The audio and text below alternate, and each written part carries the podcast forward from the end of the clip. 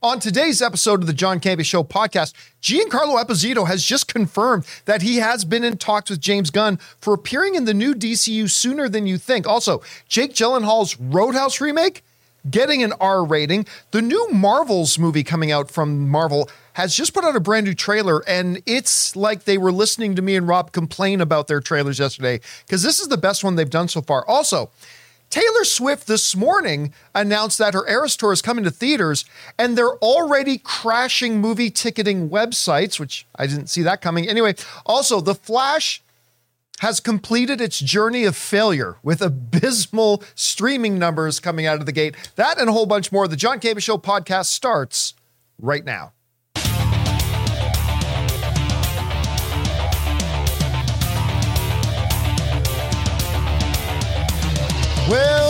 Greetings and salutations, everybody. Welcome to the best damn related show on the planet Earth, the John Campea Show podcast. Coming to you from right here in our quaint little studio, brought to you in part by our friends at Mint Mobile.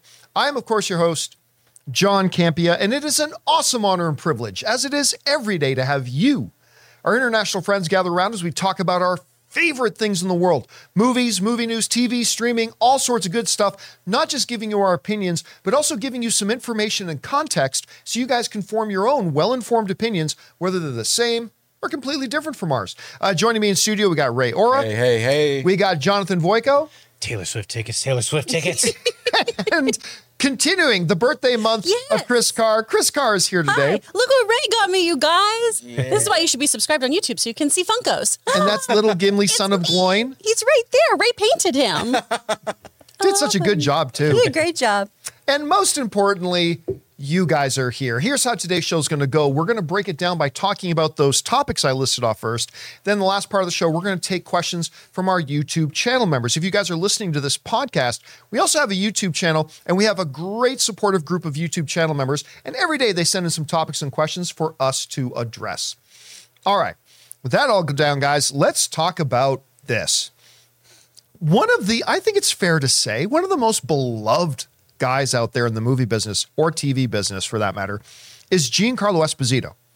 Like, there's there's no division when it comes to Giancarlo Esposito. Ask anybody. Oh, I love him. He's great. I mean, we got together with him recently, right? Mm-hmm. In Los Angeles, and the dude couldn't have been friendlier, nicer, going out of his way, like thinking, oh, is it even appropriate to shake his hand? And he pulls you in and gives you a great big hug. I mean, that's what he does. He's amazing, and people are loving him in the various projects he's doing. And there's been a lot of whispers about him lately when it comes to comic book movies. For instance, there have been a lot of whispers that he could end up being a Charles Xavier or a Magneto in upcoming X Men films. Maybe haven't heard those whispers in a while, but those have been out there. And then some speculation about who could he be if he ever joined DC. Well, at a recent comic convention, Giancarlo Esposito was on stage, and somebody in the audience specifically asked him about whether or not he would ever consider doing, you know, something like a DCU, especially now that James Gunn is running it. And what he basically said, here's here's a an image of it here.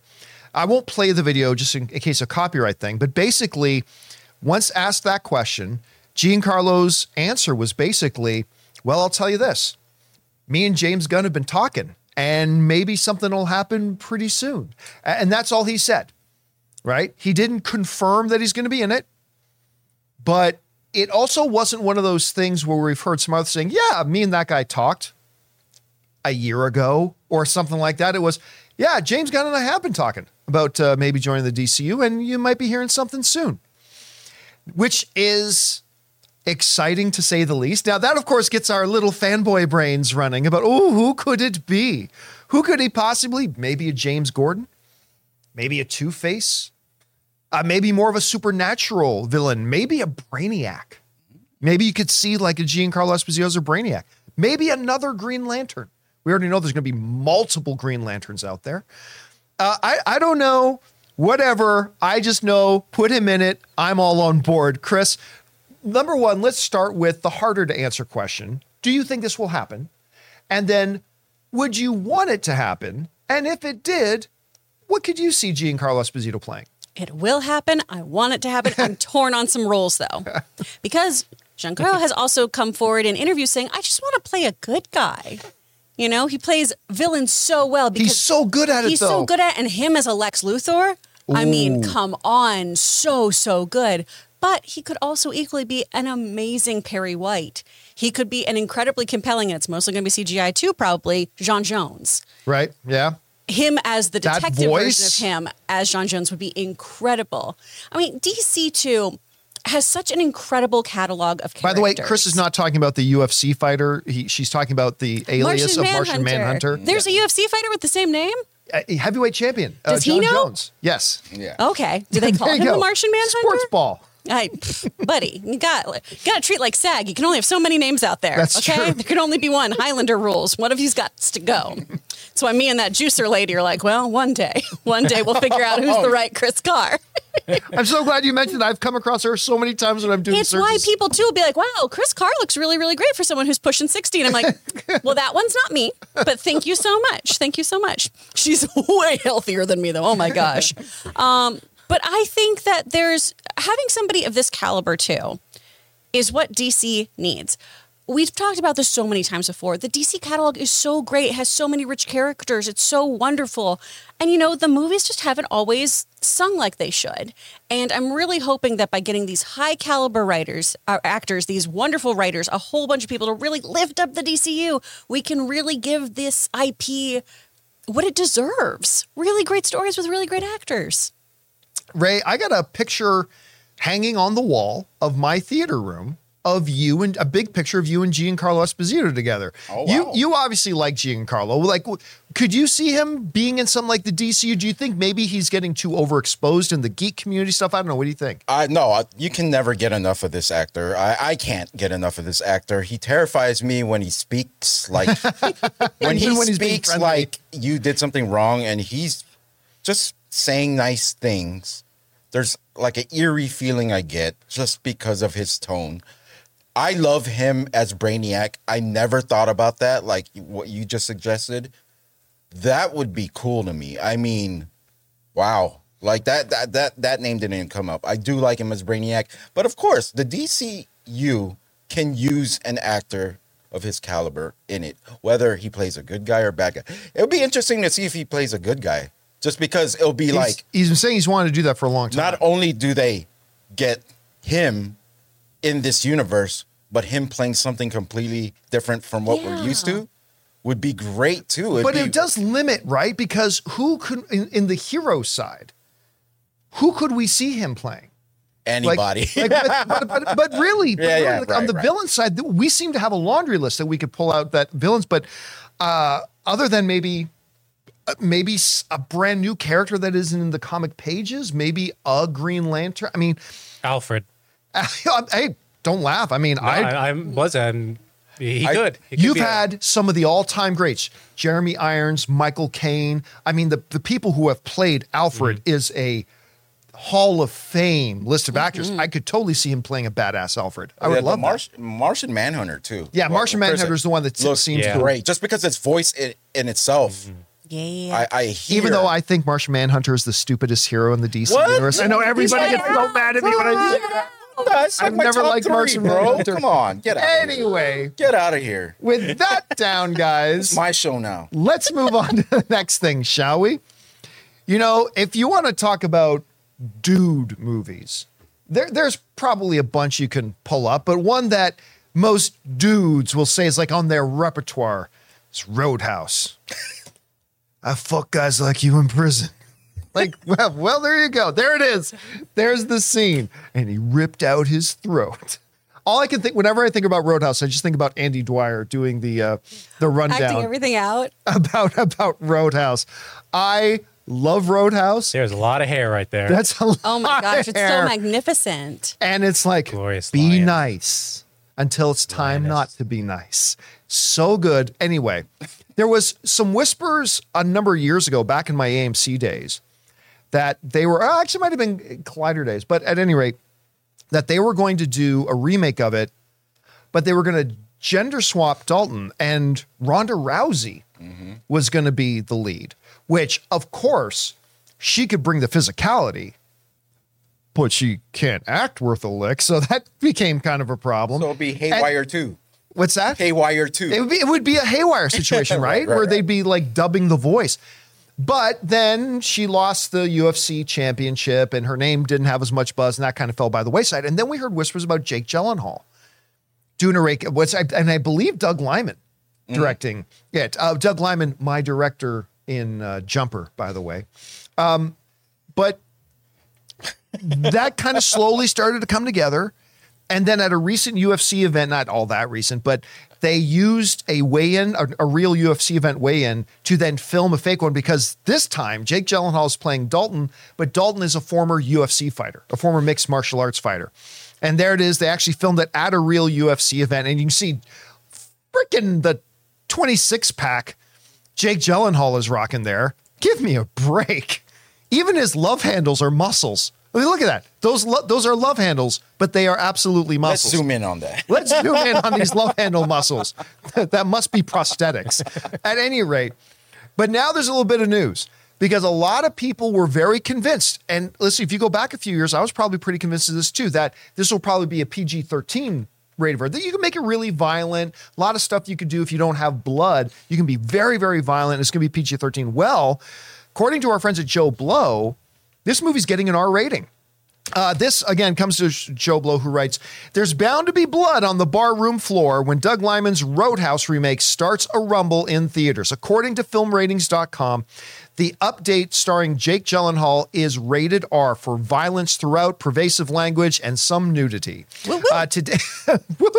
Today's Roadhouse uh, remake rating clearly indicates that Liman won't be holding back when the film punches its way into cinemas, and Gyllenhaal's transformation into a chiseled behemoth won't go to waste. And I think we are actually going to see a throat get ripped out. Yeah. I think we're actually going to see Yes, a we throat are. get ripped out in this one. By the way, uh, still with its UFC connections, and I don't know what role he's playing. I'm going to assume he's going to play that role that gets his throat ripped out. Uh, two-time, two-division UFC champion uh, Conor McGregor is in this movie. Oh. And if all he's got to do is be that, because let's face it, the dude, whoever the name of that actor is who played that dude, it's not like he's a world class thespian anyway. so there's not, it's not really a big level bar that uh, McGregor's got to live up to. Not a lot of acting required there, just some good physicality. Anyway, I'm excited to hear this one's rated R. It, w- it would have been fine as PG 13. You can do a lot of physical combat without like gushing blood and it could still be thrilling. But You can really focus on how Dalton's got that PhD in philosophy, making him the perfect cooler. what do you think about this? I mean, forwards ever, backwards never after you rip a throat out. you can't go PG 13. Give the people what they want some throat ripping good times. I think this totally makes sense, especially with the push for the UFC aspect of this, too. I think it's going to be very realistic violence. I mean, maybe the throat grip won't- won't be super, Look how super bulky realistic. he looks too. Mm-hmm. Well, he, he looks like a fighter. He looks Yeah, like he can looks like your a UFC fighter. Absolutely. you know and so i think this is definitely the right move i'm wondering how much the dalton character is going to remain intact right of, of that kind of philosophy degree and that's why i can talk to somebody about you know philosophy and calm them down or i can kick their ass i'm interested to see how I that hope part they pans keep out that. Like I, I'm, I'm all okay with new iterations, taking liberties with characters and making updates and changes. But like that was such. That's a key part of that. It really character. Like, that's a foundational thing that makes the Dalton character so different from other stereotypical action movie lead characters. you can still have that too in here. My only concern of it not being present was just kind of the um, the footage that was going around, right, of the weigh-in moments with Jake Gyllenhaal, right, of really getting in the other guy's face and not being a cool, collected guy. Which obviously that could be a moment. Yes. that could just be a Yeah, thing yeah. in the movie. But it was, ooh, I hope he still retains that cool-headedness and isn't just going to fly off the handle all the time. I I don't don't want it to be solely ass kicking. I want there to be some cerebral moments as well. But a lot of UFC fighters will tell you that when that happens at weigh-ins and stuff like that, that's just to promote the fight. That makes Yeah, that sense. that may or may not be. So we'll we'll see how this goes. I like this news. Uh, what about you guys? You like that this thing's going to be rated R? I'm going to tell you, I'm legitimately getting excited for this movie. I really like Doug Liman as a director. Who doesn't love Jake Gyllenhaal? So, and I love the update that he was a former professional UFC fighter. I really like that. Whatever you guys think, let us know. All right, guys, listen, we still got to talk about this brand new Marvels trailer. We got to talk about this just announced this morning and already selling out nationwide. This Taylor Swift Eras Tour thing coming to movie theaters. And of course, uh, The Flash is uh, completing its circle of failure. Uh, that and a bunch more. But before we get to that stuff, we're going to take a second to thank a couple of sponsors of today's episode of the John Campea Show podcast. My friends at DraftKings and my mobile service provider, and they should be yours, Mint Mobile. We want to thank a sponsor of this video, DraftKings. College football fans, are you ready for week one? DraftKings Sportsbook is hooking you up with a can't miss offer to start the season strong. This week, new customers can bet just $5 on college football and score $200 in bonus bets instantly. Anything can happen in college football. Your team could go from unranked to dynasty mode in just a couple of years because change comes fast. The only thing that's a lock is the great offers from DraftKings Sportsbook. Life's more fun when you're in on the action. Download the DraftKings Sportsbook app now and use the code Campea. New customers can score $200 in bonus bets instantly when they bet just $5 on college football. Only on DraftKings Sportsbook with code CAMPEA. The crown is yours. Gambling problem? Call 1-800-GAMBLER or visit www.1800gambler.net. In New York, call 877-8-HOPENY or text HOPENY 467-369. In Connecticut, help is available for problem gambling. Call 888-789-7777 or visit ccpg.org. Please play responsibly. On behalf of Boot Hill Casino and Resort, Kansas, 21 plus age varies by jurisdiction. Void in Ontario. See dkng.co slash football for eligibility, terms, and responsible gaming resources. Bonus bets expire seven days after issuance. Eligibility and deposit restrictions apply. Guys, we want to take a second to thank a sponsor of today's video, Mint Mobile. Signing your life away to a big wireless provider is kind of like being trapped on a roller coaster from hell. Sure, it looks like fun at first. They probably even threw in a free phone, but now you can't get off. Month after month of insane bills and unexpected thrills, uh, like overages and surprise fees. If that sounds like your current big wireless plan, it's time to get off the ride with Mint Mobile. For a limited time, wireless plans from Mint Mobile are just $15 a month. That's unlimited talk, text, and data for just 15 bucks a month. You guys know before I came to Mint Mobile, I was paying triple what I am paying now on the standard big wireless plan, and I will never go back. All plans come with unlimited talk, text, and high speed data delivered on the nation's largest 5G network. Use your own phone with any Mint Mobile plan and bring your phone number along with all your existing contacts. To get your new unlimited wireless plan for just 15 bucks a month and get the plan shipped right to your door for free, go to mintmobile.com slash Campea. That's mintmobile.com slash Campea. Cut your wireless bill to just 15 bucks a month at mintmobile.com slash Campea. And thank you again to our friends at DraftKings and Mint Mobile for sponsoring this episode of the John Campea Show podcast. All right, guys, with that down, uh, let's move on to this, shall we? You know, it was just yesterday that uh, Rob and I were discussing and talking on the show about, you know, kind of the disappointment with the marketing for the Marvels up until this point.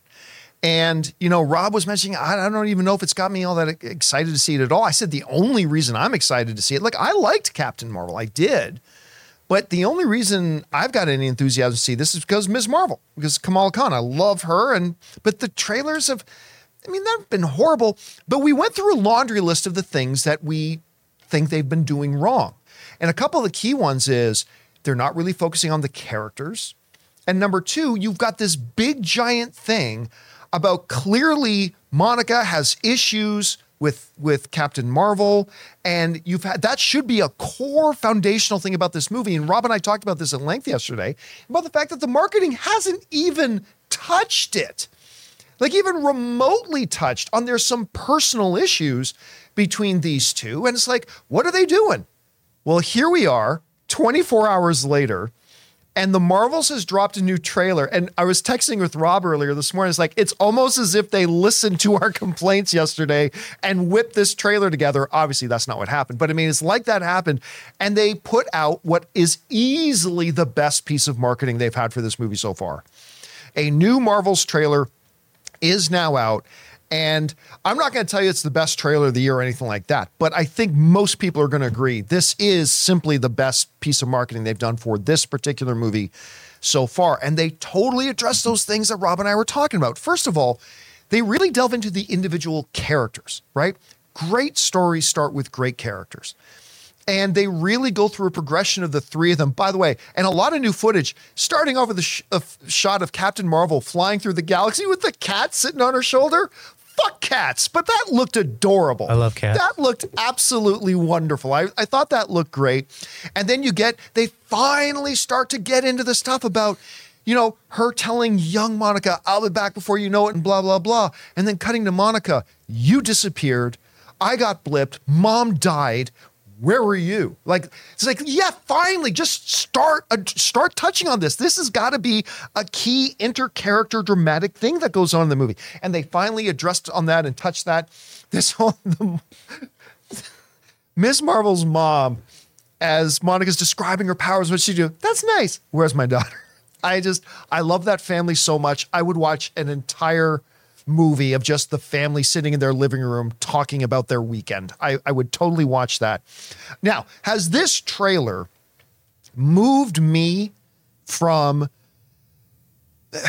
kind of making myself be interested in it just because Kamala Khan's in it to being wildly excited for this movie? No, I am I'm still not wildly excited for the Marvels, but I'll tell you what, it has moved the needle.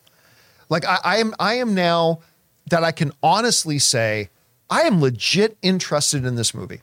I'm not going to pretend that I'm super excited for it still, but this trailer has done a lot to move me from my, you know, I'll say lukewarm feelings about it to, okay, now it's starting to look like something worth watching. Uh, Whether it is or not, whether the movie's good or bad, who knows? We won't know until we see the actual movie.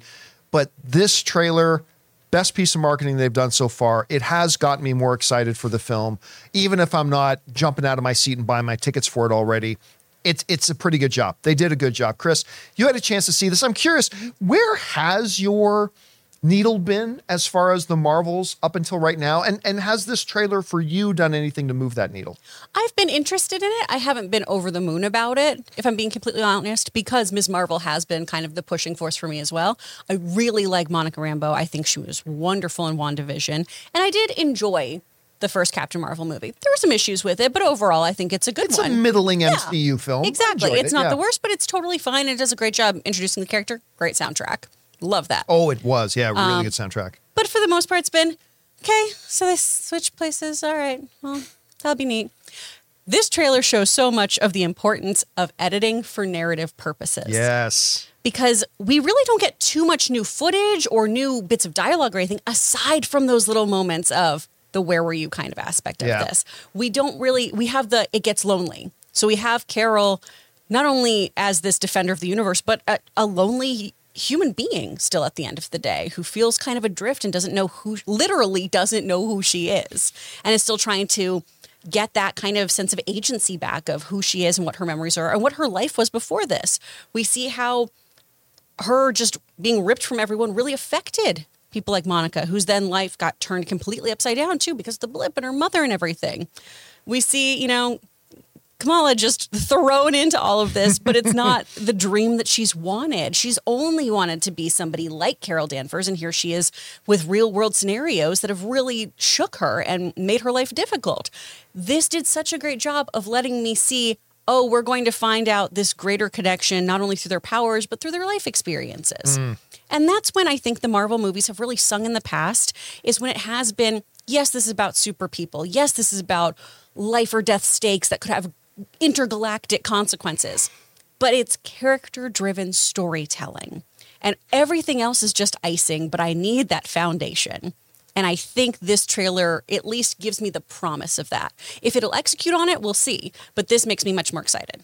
I, I agree with what you're saying, especially Mm-hmm. because you talk about focus on the characters and their their connection and all that kind of stuff. Like at the end of the day, you know, Shang-Chi, which is one of my favorite MCU films they put out in the last number of years, at the at its core, it's about a guy and his very complicated relationship with his dad. At, at the end of the day, really, and and his connection with the side characters in this as well. The, one of the additional new pieces of footage in it too that I thought was really good, and I think it tells us a lot. Is Carol sees Kamala's bangle? She goes, Yes. Where did you get that?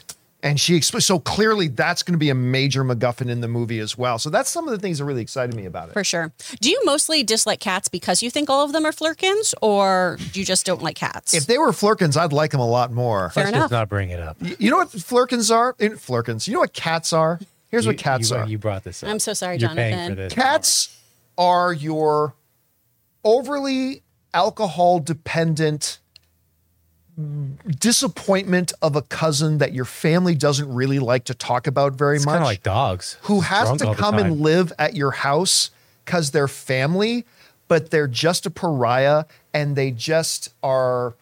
What's the word I'm? They're parasites that just kind of live off you and don't actually contribute to anything. Listen, I wasn't going to pay for That's rent in cats. Florida during my internship, and I have- did what I, have- did. I have dogs too, and let me tell you, and I've had dogs my whole life. They don't do shit. Dogs bring joy. They lay on They their protect ass your and lick their balls. I love them. I Oh. think cats are just angry because we stopped worshiping them. I would be too. It's Yeah. true. Maybe they are pissed off still. I'll give them that. All right. With that down, guys, I, we got to talk about this. We did a short video about this this morning, and there have already been, in the last hour and a half since we did a short video on this, there have already been some major developments. Okay. Let's just start with the beginning. They announced this morning that Taylor Swift, who is in the midst of her Eras tour, that just sold out five nights at Los Angeles' SoFi Stadium, which is gargantuan in size. And you couldn't get a nosebleed seat for 800 bucks. At that, I mean, it was absolutely nuts, this tour that's going on. They have announced that they have developed and they've made a concert movie out of it, and that they're going to put this concert movie in theaters on October 13th. That announcement came this morning. And it's not one of these Fathom events, one night only. No, it is a full theatrical release. And I said this morning, I said, if you don't think, I said, I don't care what you think about Taylor Swift. I don't care if you're a fan of her music or not. If you don't think this is going to sell some movie tickets, you are sorrowfully naive. Like head in the sand kind of naive, completely disconnected from reality kind of naive. Well, it turns out I might have been a little bit of that naive too, because one of the things I said, I said, this is going to sell a lot of movie tickets. I said, don't get me wrong. It's not like it's going to make $75 million opening weekend. John hates Taylor Swift. John hates it, which would be, by the way, more than Black Adam made in its opening weekend, more than, well, a lot of comic book movies made in their opening weekends. It would have been a lot more. But I, I, I said probably won't make 75. I got to eat those words just an hour and a half later because I'm starting to think it is. Because we've got reports rolling in. I've had a number of people email me already just in the last hour and a half saying, John, I actually went to go get tickets and the AMC site wouldn't load. We are, we're getting like little smatterings, not kind of Avengers Endgame level site crashes, but small service interruption crashes happening. And then Ray said, I, I said to Ray, it's like, just w- go check out our local AMC theater and just see what's happening with the first screening. Remember, they did they didn't even announce this thing was happening till this morning. It's not just that the tickets went on sale. They've never even announced this. Nobody knew this was coming. And I said to Ray, uh, go check the first screening at our local theater. This is what we got. Every seat sold except for a couple of the handicap seats. That's it. Was already sold out. And we aren't the only ones because this is the topic of today's Mint Mobile hotline question of the day. If you guys have a question or topic for our show and you'd like to hear your voice on our show, go ahead and call our Mint Mobile hotline number anytime at 951 268 4259. And this one is about the Taylor Swift movie coming and the experience some people are having. Listen to this. Hey John, it's Jared from Atlanta calling it. I opened up my AMC app on my uh, phone because uh, I want to see what they were showing on Sunday at my local theater, and I saw that Taylor Swift is doing a theatrical event involving her current tour, the Eras Tour. And out of curiosity, I clicked on it and I counted up to 35 showtimes near me that were almost full, including one that only had handicap seating available. What are your uh, thoughts on this? And uh, have a wonderful uh, day and week. movie theaters across the nation are selling out a month and a half before this thing hits theaters not just on the day that tickets became available but that they even announced this thing was a thing this is crazy. And I think I have to instantly walk back on that thing where I say, yeah, this thing's going to sell a lot of tickets. You're dumb if you don't think so. I mean, not 75 million. Oh, oh, oh, yeah. Yeah, yeah, yeah. I, I'm starting to think this thing is going to pass 75 million. I've got a bunch of people writing in comments already saying, John, this thing's going to pass Barbie. I don't know that I believe this is going to pass Barbie. Uh, remember, because I think this this theatrical event is only happening in the United States, so it's definitely not going to get 1.2 billion in the United States. But I mean, it I don't know. Maybe it could catch Barbie for its domestic run. I don't know. But listen, underestimate the sheer number of Swifties in this world to your own peril. Uh, this is going to be big. And you know what? The movie theaters are super thankful for this because right now they got a bunch of movies in theaters that the actors can't go out and promote. It, they're suffering from that. This is going to do nothing but make money hand over fist from them. And Jonathan, I don't know if you got the image of that. AMC Theaters is already prepped for it. They've already got their collectible Taylor Swift Eras Tour popcorn buckets and cups. Jonathan, and if them. you don't think these are going to get sold out in the oh, blink of an eye, you're crazy. And then these things are going to pop up on eBay for like 300 bucks a shot. These are going to sell it like crazy. Movie theaters are going to make money hand over fist on this. And this is just great. And I'll tell you one of the reasons why I love this. And I mentioned this when we made this short video earlier today is that I actually quite like concert videos or concert movies. We don't get a lot of them. And I'm hoping if this is a really big hit, and granted, you can count on one hand the number of musical acts in the world that are as big as Taylor Swift. But if this is a big hit, it may open the door for other like iconic bands that do a big tour, maybe getting a concert thing done and put it in theaters. I mean, if this thing can work, who knows, yes or no. So this is a number one, marvelous idea. And number two is going to make so much money. It's insane. Chris, you heard about this. Uh, what's your take on this whole thing? Man, Barbie, Beyonce, and Taylor Swift just just saving the economy. Whoof! I'm really excited about this. I am I am a Taylor Swift fan. I'm not a diehard enough fan to have ponied up cash for one of these concerts. If I'm being completely honest, uh, that doesn't sound like the way I want to spend my time and money. But seeing it on a screen with other people, I am very very excited about. And I do think it will have that Barbie phenomenon of having it be an event that you and your friends go to. People are going to dress up because Taylor Swift is also promoting that. Get your friendship bracelets, wear your Eras outfits, go to the movies. You can pre order your tickets now. So you are going to see people again dressing up for the movies, meeting each other up, making this a big to do. Um, I was panic texting my friend because her birthday is October 30th, 13th, and we were talking about this this morning where it was like, oh my gosh, this would be such a fun birthday thing. Well, Tiffany, maybe we need to get the tickets today. Maybe we Yeah. need to do it right now. Yeah. It's too Um, late. You gotta go to so- It might be too late already. Uh, my Regal's still okay. My Regal is all right. It's like it's too late. They're already here. But yeah, it's wild though seeing there was also a lot of, you know, oh no, AMC this time can handle the ticket sales and everything. That's already been crashing. That's already been going down and stuff. So Taylor Swift just breaking ticket centers left and right. I think this will make tons and tons of money. I really do. And before anyone gets their panties in a twist, this also was a film that had an interim agreement. Um, so people were allowed to work on this as well. Right, because it's not an AMPTP It's- project. Exactly. So this one is totally, totally kosher to be working on. But is anybody in SAG or the WGA involved with this? I movie? don't think Someone so. said But there she were some- was. Taylor Swift, I believe, I mean, might she be a has SAG been in a couple of she's been movies, but I don't know. If, I, I guess guess she'd have to join SAG to be in those Yeah. movies. Babylon so and things like that too. But Yeah. either way, it's not an AMPTP. or not Babylon, excuse me, Amsterdam. She was in Amsterdam, Amsterdam, right? Um, but I know that started going around too. And don't forget like, Cats. She was in Cats. I try to forget cats every day, and if you like cats, great. I love that for you. But mm, where are the buttholes? So I think this is is a good thing for movie theaters, and I think movie theater owners are going to be over the moon about having something like this in their theaters. They're going to be so excited to have people coming in. Uh, okay, you pointed out that you know you'd think AMC would be ready for it. Listen, in AMC's defense, and any other sites that might be having trouble with this, even I, who earlier today said this is going to sell a lot of tickets, even I didn't think that we would be going onto our AMC apps now and finding everything's already fucking sold out. her following is so ginormous. That is the technical scientific term for it. It's a buttload of people. And regardless of your feelings, And they're feelings, of Taylor- passionate. they're so passionate. Regardless of how you feel about Taylor Swift, too, there is no denying that she is one of the most important and influential artists of this time. If you don't like her music, if you don't vibe with it, that's totally fine.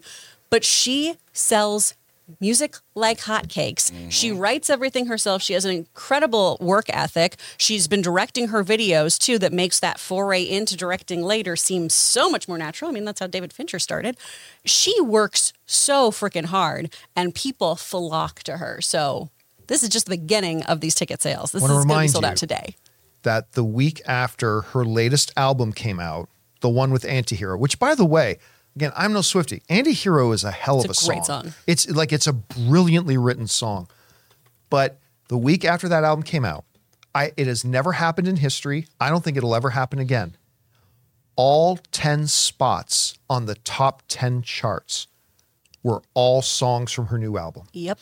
I have never seen that in my lifetime where number one, number two, number three, number four, all the way through number 10 was all Taylor Swift's this, Taylor Swift's that. I think Michael Jackson had Beat It and Billie Jean at number one and two at the same time. But I, and maybe that's happened more times than that. But I mean, the top 10, all 10 spots. That's not telling you she's great. That's telling you what Chris has just said. She's wildly popular wildly pop- popular and she means a lot to a lot of people mm-hmm. and this thing is going to be even bigger than i thought it would and i thought it would be big but i don't know that i thought it was going to be. Like here we are the morning that they've announced it and it's selling out everywhere. It's totally bananas. Anyway all right guys. With that down let's go on and talk about this shall we? You know the story of the Flash, DCEU's The Flash, is a tale of failure uh, on many levels. I mean, listen, you know, I thought it was a very good movie. I really enjoyed the film. So I'm not saying this as a hater because I really enjoyed the film. I thought it was really fun. So it is somebody who really enjoyed the film. I'm telling you, this is a story of failure. It was a failure from the moment it began 10 years ago, right? Remember when it came out of the gate? They announced that they were making a Flash movie on the debut of the CW Flash show, to which Stephen Amell, I, re- I remember this because Stephen Amell was in my studio and we were talking about this. And Stephen Amell said, This is a huge mistake for them. They just crapped all over you know, Grant's new show by announcing this movie on the same day that they're launching the show. Like, so it was already, it launched in kind of a little bit of controversy. Then nine and a half years of incompetence and failure that they couldn't get the damn movie put together. It's been 84 years. They went through nine and a half years of incompetence, of not being along the way. They had a couple of really good screenwriters and a couple of really good directors, and because of their incompetence, they lost them. And then when they finally got around to making their movie, well, first of all, the DCEU had already kind of been run into the ground by that point, and it was the audience had already abandoned it. But then they get in the process of making it, and as soon as they get done the, the initial principal photography on the movie, Ezra Miller decides to go completely nuts. And we had all the the stuff that went on with Ezra Miller. So I mean, right from the beginning, nearly 10 years ago. Then it had a pretty disappointing opening weekend. And then, despite having a pretty lackluster opening weekend, it dropped over 70% in weekend two. And it couldn't even make $300 million at the box office. In an era when we've had comic book movies make that much opening weekend, it could make 300 million. I think what it end up with, Ray, like 260 so I want to say 268 million. That's what I'm guessing. I think I think it came in at 268 million. Well, this story of failure of The Flash, again, I'm no hater. I like the movie a lot. But this story of failure is it was Yeah. 268. 268. Okay, so I had it right on the nose. So it has now written its final final chapter because there was still some talk out there that maybe once it drops on Max, it'll get this huge flood of people watching it. Not so much. This comes to us from IGN. According to Deadline, The Flash was streamed by just 1.1 million U.S. households during the uh, during in the two days after its debut. That is an eight percent decrease compared to Black Adam's 1.2 million household. And if you guys remember when Black Adam made its debut, there was a lot of articles about how disappointing that was at the time. This was even worse. Mediocre reviews and a dismal box office return spelled trouble for the Black for Black Adam, which reportedly lost up to $100 million. By the way, I also like Black Adam. I thought The Flash was better, but I like Black Adam.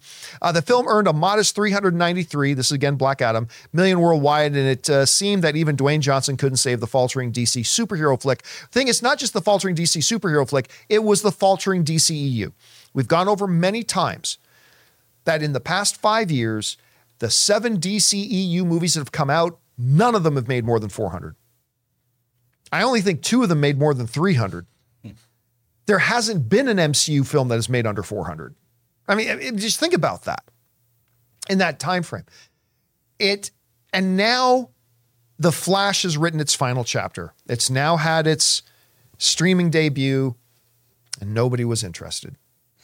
And you know what? I'm a little bit guilty of it because I didn't watch it either when it dropped on streaming. And I'm somebody who likes the movie. I, I probably will watch it again. I'll probably curl up in the theater room some night here in the next couple of weeks and sit down and watch Flash again. 'cause I don't care what any of you rest of you say. I thought it was really fun. But uh, Mainly just Chris. I liked it too. I love that you guys liked it. Good for you. I'm going to put so much spiced rum in this mug because I'm never going to have to talk about this movie again. yeah, th- Oh, th- that might be it, right? This might be the last time we ever have to talk about The Flash. Then all super chats now are going to be like, Chris, the Flash. So, I mean, that's it. Final chapter's written in the book of failure. Dun, The dun, final dun, chapter is done. Close it up. We can now do the postmortem on Flash later, I suppose. Anyway, Chris, you know, uh, some people, and I understand because there have been movies that have struggled and then they hit streaming and then suddenly a whole bunch of people watch it streaming, right? Yeah. Some people thought maybe that could happen with Flash. It clearly didn't. Uh, what are your thoughts on this? You surprised, not surprised, indicative of just the whole mess it's been? You know, it probably is indicative of the whole mess, but I am pretty surprised because, you know, there were a lot of people who did that. Well, I'm not going to see this because I don't want to support this movie because of Ezra Miller, which, Right. you know, decide however you want to move through your life. If you want to vote with your dollar that way, sure. I went and saw it. I didn't love that movie, as you guys know, but it also wasn't as completely abys- as abysmal as I thought it would be. I enjoyed the Keaton of it. I love, Love Keaton. Supergirl. Yeah, you me know, too. I, I want more of Kara. I want more of this Keaton. Um, and you know, some of the comedy, the the talk about the whole like how time travel worked with the roommates. I loved that. Oh yeah, I thought stuff like that was fun, and I wish we had more of that. the movie just didn't work for me. the guy when he sticks up his leg. Oh my God. That- yeah, that All was their great. little physicality was so great. But you know, I figured a lot of people that who said I'm not going to watch this movie on principle, then would.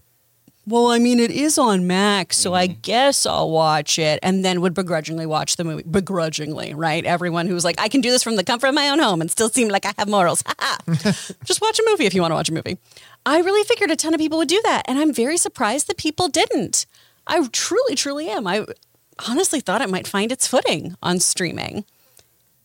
I do think that a lot of people just decided they didn't want to see this. And then it definitely did not help that reviews were so lackluster of everyone talking about the CGI, talking about how the story didn't really fire on all cylinders for them. I think all of the press surrounding it, the film itself, really, not the Ezra of it all, because if we're going to talk about our average movie going audience, perhaps not everyone knows about the Ezra Miller situations some of that leaked into like the Today Show and things like that. So that's how Yeah. like I kind of judge it by is well, my mom knew about Ezra Miller, so that means probably most people do.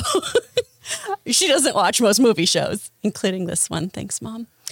But I figured that you know people would still tune in, and I just think that that everyone kind of gave up on this one because it just didn't sound like it was a great DC movie. And it also comes back to people just don't really care about this part of the DCU anymore, the DCEU, I should say.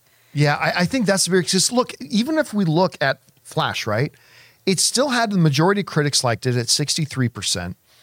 Most of the audience liked it that saw it at 83%.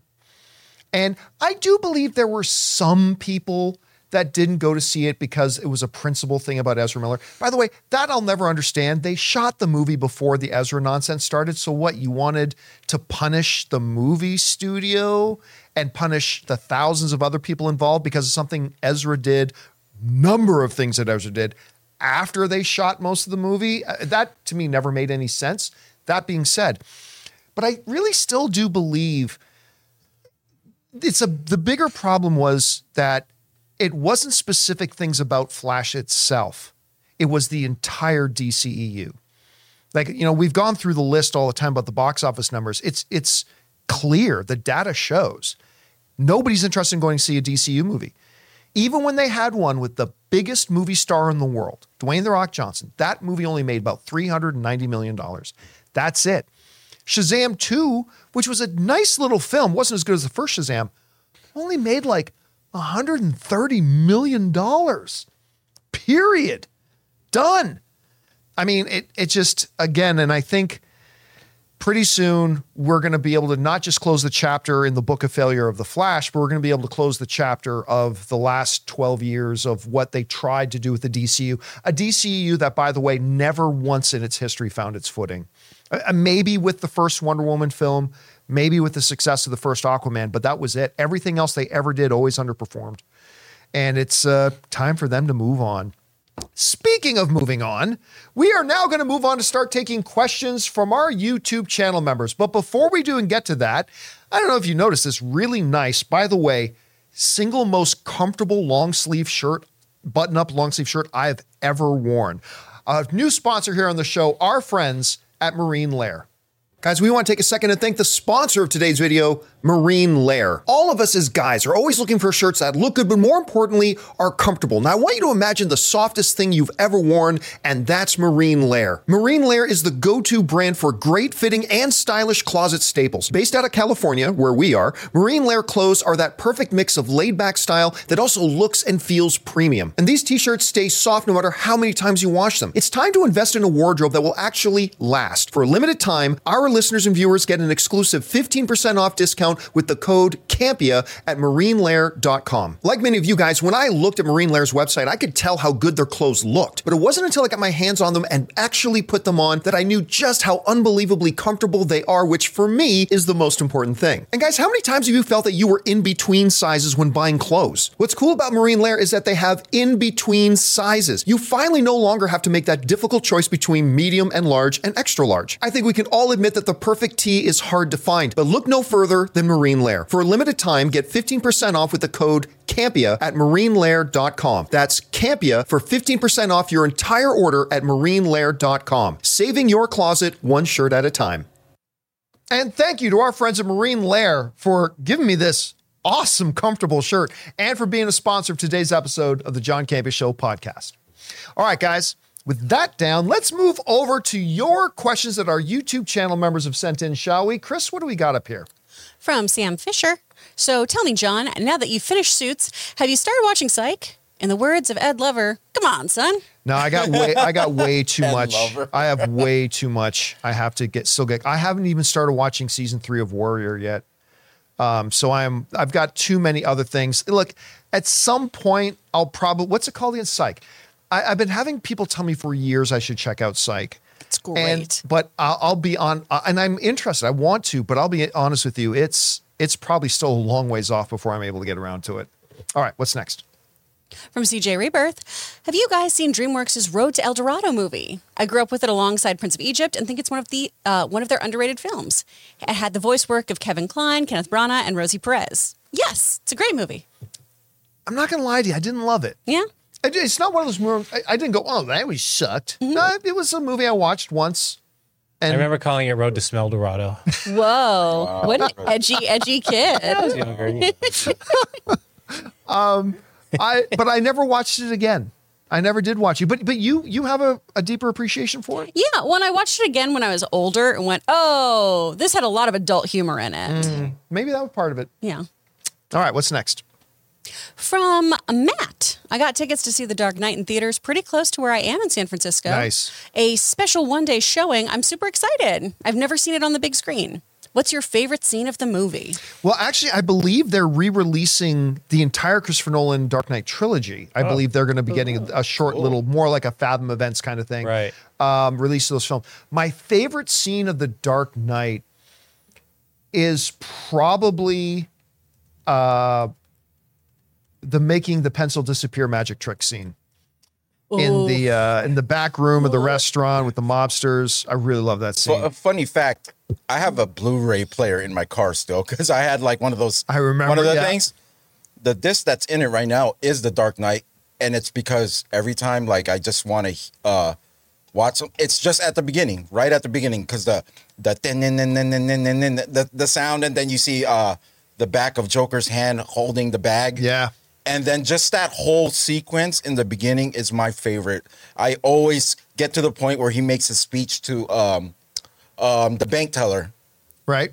uh, stranger, you know, whatever. Like, and then I just rewind it all the way back to the beginning. I just love the sound and the the. Ray has never thing. seen the full movie. Yeah, I've but never he's seen the seen full the, movie. Banks heist scene a How is thousand that? How times. do you get to that and then you just don't see the full movie? No, it was, uh, uh, that will, Mutant Mayhem is about to replace that Blu-ray pretty soon. it took it took 20 years, but he's about to have a new movie replace it.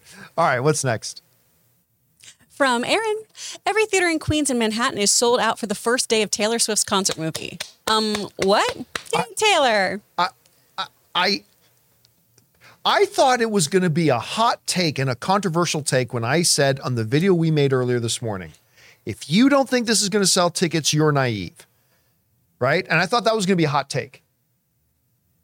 Uh, but this is way beyond even what I thought. I mean, I thought this is going to make a lot of money. This is going to be a big hit. They're going to sell out of all the, the merchandising, blah, blah, blah. But everything is selling out This is on the morning. They like, remember, this isn't like, okay, we know this new Avengers movie is coming.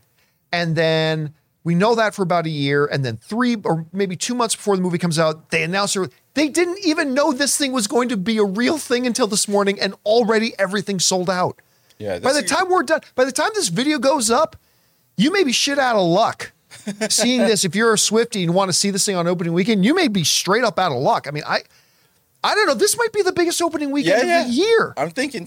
I'm thinking. I didn't think that an hour ago. It's gonna break records. Some record. It's gonna break some sort Well, of record. there's going to be a number of records it'll break. It'll obviously break record for biggest concert movie opening of all time. It's going to break, but, but look it up. What is the biggest? What was um, Super Super Mario Brothers? I still think still has the biggest opening weekend of the year. I think Super Mario Brothers is the biggest opening weekend of the year. So, what was the opening weekend? The opening actual three day weekend for Mario Bros. Um, um, let's see. uh, box office mojo. Let okay, me. you're gonna go. But you know what, John? Like the thing is, not only that, but the theater when this thing is playing, it's gonna be rocking and rolling. I don't know how it's gonna affect the other people trying to watch other movies during the time. They're pretty. probably- movie theaters are pretty good at, at Yeah. sound But I- insulating their if- thing. This is gonna be one of the first things where if I if I actually went to go see it, that uh, you you can't shh anybody because Okay. everyone's gonna be singing along. All It's a right, concert so movie, so and that they makes will be singing along. You're right. So, Barbie was actually the biggest opening weekend of the year, at 162 million opening weekend. Uh, Super Mario Brothers had 146. Okay, it it damn well might be the biggest opening weekend of the year. Uh, Earlier today, I was like, I mean, don't get me wrong, it's going to be big, but it won't get 75 million. Well, I, I, no, no, I, I was wrong. I was very wrong. It's it's going to blow past 75 million. It might actually be the number one biggest opening weekend of the year because everything's already sold out. I mean, it, might make like a 100 million opening weekend, which would still be like top five biggest opening weekends of the year, which would be crazy. But this is nuts. Anyway, all right. And the nuttiness, I think, has just started. All right, what's next? From Alan, I can't be a crew. Shows like The Office and Park, Parks and Recreation didn't have the best first seasons. True. And their season twos were fantastic. Mm-hmm. I'm hoping that happens with She Hulk season two. I love the cast and characters of the show, so I believe the potential is there. See, I was lucky that well, no, I was because I was a fan of the the British version of The Office. I, I did try The Office season one, and it was fine. I mean, it was fine. It just really picked up. I'm lucky that I got on board with Parks and Rec well after it started. Like I was, it was in season, I think starting season three when I started with Parks and Rec, because I don't know that I would have stuck with Parks and Rec if I watched season one when it first came out. We talked about this the other day, uh, Chris. There's there are reports going around that Disney is looking at doing a She-Hulk season 2 and despite the fact that I think She-Hulk season one was pretty abysmal because it's a comedy that's not funny, I would be actually quite excited for a season two because I think all the potential is still there. If they take a big broom and sweep out that writer's room, disinfect it, wipe it down, bring in some actual comedy writers with some television comedy experience. I think a season two of She Hulk could be fantastic. So I hated the first season, but I'm all for season two. I don't know. What do you think? I didn't hate season one. I thought there were a little lot of missed opportunities. Um, it was it was a Celine Dion song, you know. There were moments of gold, there were flashes of light, there were things I'd never do again. In the moment they seemed right, sure. but I think that if people allow it to have a sophomore season and give it the opportunity to, to actually tune in, that's what I mean by allow it.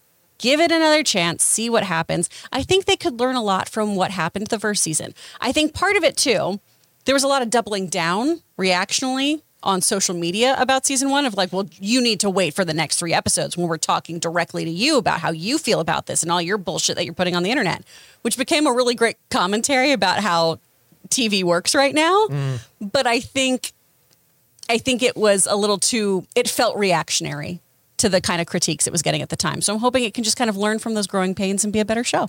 Yeah, I mean, I I get it too because a, a lot of the reaction to the show was pre-written by a bunch of dark hole living losers. Yeah. Um, so I, I can get reacting to Yeah. that, but and, I say this is somebody who hated the I was going to say, season. and there's definitely reasons to dislike this yeah, show. 100% there were. But a lot of the bullshit that came out of Yeah. some of those darker, shadier holes of loserdom, it was kind of pathetic. Anyway, Mm-hmm. all right, what's next? From Jay Superboy. Hey, John, it's game day for Wheel of Time Season 2. Any interest in the series at all? Or, in your words, couldn't give two squirts of urine? LOL, keep it filthy. Which one is because there's two different ones. There's Wheel of Time- His Dark Materials, Wheel, Wheel of of Time's Time. on Amazon with Rosamund Pike. Rosamund Pike. Okay. I did like the first season. And the ending of the first season when like I I wasn't aware of this, so like when they suddenly do a big time leap at the end of that, I it didn't it felt out of sorts with the rest of the season, but I was actually on board. I mean, I didn't love the show. Don't get me wrong. I did not love it, but I was on board with it. And yes, I will be watching the next season. And I it doesn't hurt that I love Rosamund Pike. I love her. All right, what's next? From Ulatan, have you seen the last season of Jack Ryan? I was really impressed by Michael Pena. He plays a special ops soldier. In the first episode, there was a scene when he exchanged dialogue with another character, and he was terrifying. Pena has more range as an actor beyond comedy. I wish Marvel would use him more. Well, all, all you had to do is see End of Shift Yes. to know how good he is dramatically. And a lot, I mean, look, Michael Pena is a terrific actor. Even in Nar- Nar- Narcos. Uh, oh, he's so good in Narcos. But I love the way Marvel uses him as as uh, Luis. He's he is gold in that role. I just don't know why Marvel doesn't use him at all. Um, I did not watch the last season of Jack Ryan because the season before that lost me. Mm. I am really over the whole national hero, secret super spy, but now he's on the run from his own government. It's like, really? Like, how many times are we going to do this?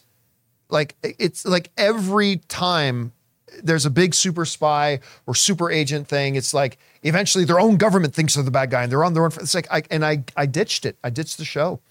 I really love the first two seasons of Jack Ryan. I did, but after they started getting into that, I just ditched it and I never got back on it. All right, what's next? From Tejos. While house sitting, I binged all of Severance, Nice. two seasons of Ted Lasso, and first season of The Bear. Holy crap. Such amazing shows. How dare they end Severance like that? Oh, that was such a perfect ending. You know why it was a perfect ending? Because it it both completed a chapter while leaving it completely open ended at the same time. Like it, like just think about it. They ended the season with them accomplishing the mission. Get word out. And then they did it while also having a big open ended cliffhanger at the same time. I hate it when shows bring nothing to completion on their season finales. That always frustrates me. But they did a great job. Listen, there is some magnificent television out there right now. You just listed a couple of them. Ted Lasso, um, which, by the way, remember how we said when Ted Lasso was airing, it said, Do you notice how it doesn't say series finale? It says season finale. Did you hear the director's comments? The guy who directed a bunch of episodes, he was basically saying, Yeah, there's more to come. So, so there's going to be more Ted Lasso at some point. But at, at any rate, but shows like Ted Lasso, The Bear, Severance, and many other, there is some world class TV out there right now. By the way, all those things I just listed, written by WGA members. I get so fucking tired when I hear these imbeciles say stuff like, "Yeah, well, let the let the writers be strike. All writing sucks now." You do realize all your favorite stuff is written by WGA members, right? You do realize that, you know, Last of Us was written by WGA members. You do know, of course, that The Bear was written by WGA members. You like everything that's great and awesome out there is written by WGA. So, uh, yeah, of course, there's always going to be good and bad stuff. Of course, there is. Always going to be good and bad stuff. But uh, nobody can do it better than they do. This is just thought. All right, let's take time for two more. What's next? From Amin, any of you guys have or use Letterboxd? I was putting my 2023 film list together. I've only seen 12 so far, but number one for me is Spider Verse, and number 12 is Shazam 2. Personally, found it super generic and boring. What's your worst, least favorite film of the year so far? Never use Letterboxd. I guess ask that about every two months. I've gone to some of their events with Taylor, but that's that's it. Uh, I What hate is to say it, but probably yeah, what is Letterboxd? Someone explain it. probably Fast Ten. Hmm. Probably Fast Ten is my word. I mean, I'd have to think about it. I'd have to sit down and look at the the list of all the movies this year, but it's hard to imagine another movie other than Fast Ten. If we're talking at least about theatrical theatrically released, I, I probably right now think that was the worst movie of the year. Letterboxd is like a, a film social media platform, basically. Oh, okay. All right, last question of the day. What's next? All right. Uh, let's take Aaron here. Oh, from Aaron. So apparently, the judge dismissed the case of the guys who sued about Ana de Armas in the film yesterday. Does that mean studios will keep misleading people with their marketing? No. The very see because the very fact remember there was an initial hearing where the studio tried to get the case dismissed before it went to trial. And now there is legal precedence that the judge in that matter said, "Nah, they have grounds to sue." It doesn't mean you're going to win the case, but there is grounds to sue. Without trying to get into politics, uh, think in terms of what's going on with Donald Trump right now, right? There's a grand jury that looked at all the evidence, heard from the representatives, and looked at all the evidence. And the grand jury said, yeah, there is evidence here that this individual needs to stand trial for these charges. That there's evidence. So that doesn't mean that does not mean they lost the trial, though. The trial hasn't started yet. It just meant that a, a jury of citizens sat down, looked at all the evidence, and said, yes, there is evidence here uh, to try and you know uh, bring this person to to a trial. But there was an early decision that needed to be made. I remember we did a story about this when it happened because the studios try to say, look, this whole lawsuit should just be dismissed because there's no grounds for it. And the judge hearing that motion said, yeah, there is. You may or may not win, but there is grounds for this to move forward. That has put the studios on notice that you can't just blatantly lie uh, to your audience. Like you can't put out marketing saying a big movie star like Ana de Armas is in your movie, and then Ana de Armas is not in the movie, right? So there's going to be things you can get away with, things you can't get away with, and just the very fact that this thing went to trial, I think is going to make all studios at least have it in the back of their head. How misleading is this? How how bad is this? Like there's a difference between a misdirect and straight up deception, right? Those are two different things. And I think it's going to make studios have to think about that a little bit more because if one was able to go to trial, another one can as well. And then every case will have its own individual merits. This one, you know, the the the plaintiffs lost because of the individual merits of this case, but that doesn't mean another one would lose. So, have to see how that goes. All right, guys. That'll do it for today's installment of the John Campea Show podcast. Thank you so much for being here, making this little show a part of your day. Big special thank you to our YouTube channel members. Number one, for being YouTube channel members and supporting what we do, but also because you sent in these great fun topics for us to discuss. I want to thank the people in the room with me Ray See Ora, you later. Jonathan Voico, See ya. Chris Carr. Bye, everybody. Thank you guys for being here. My name's John Campea. and until next time, my friends, shake it off.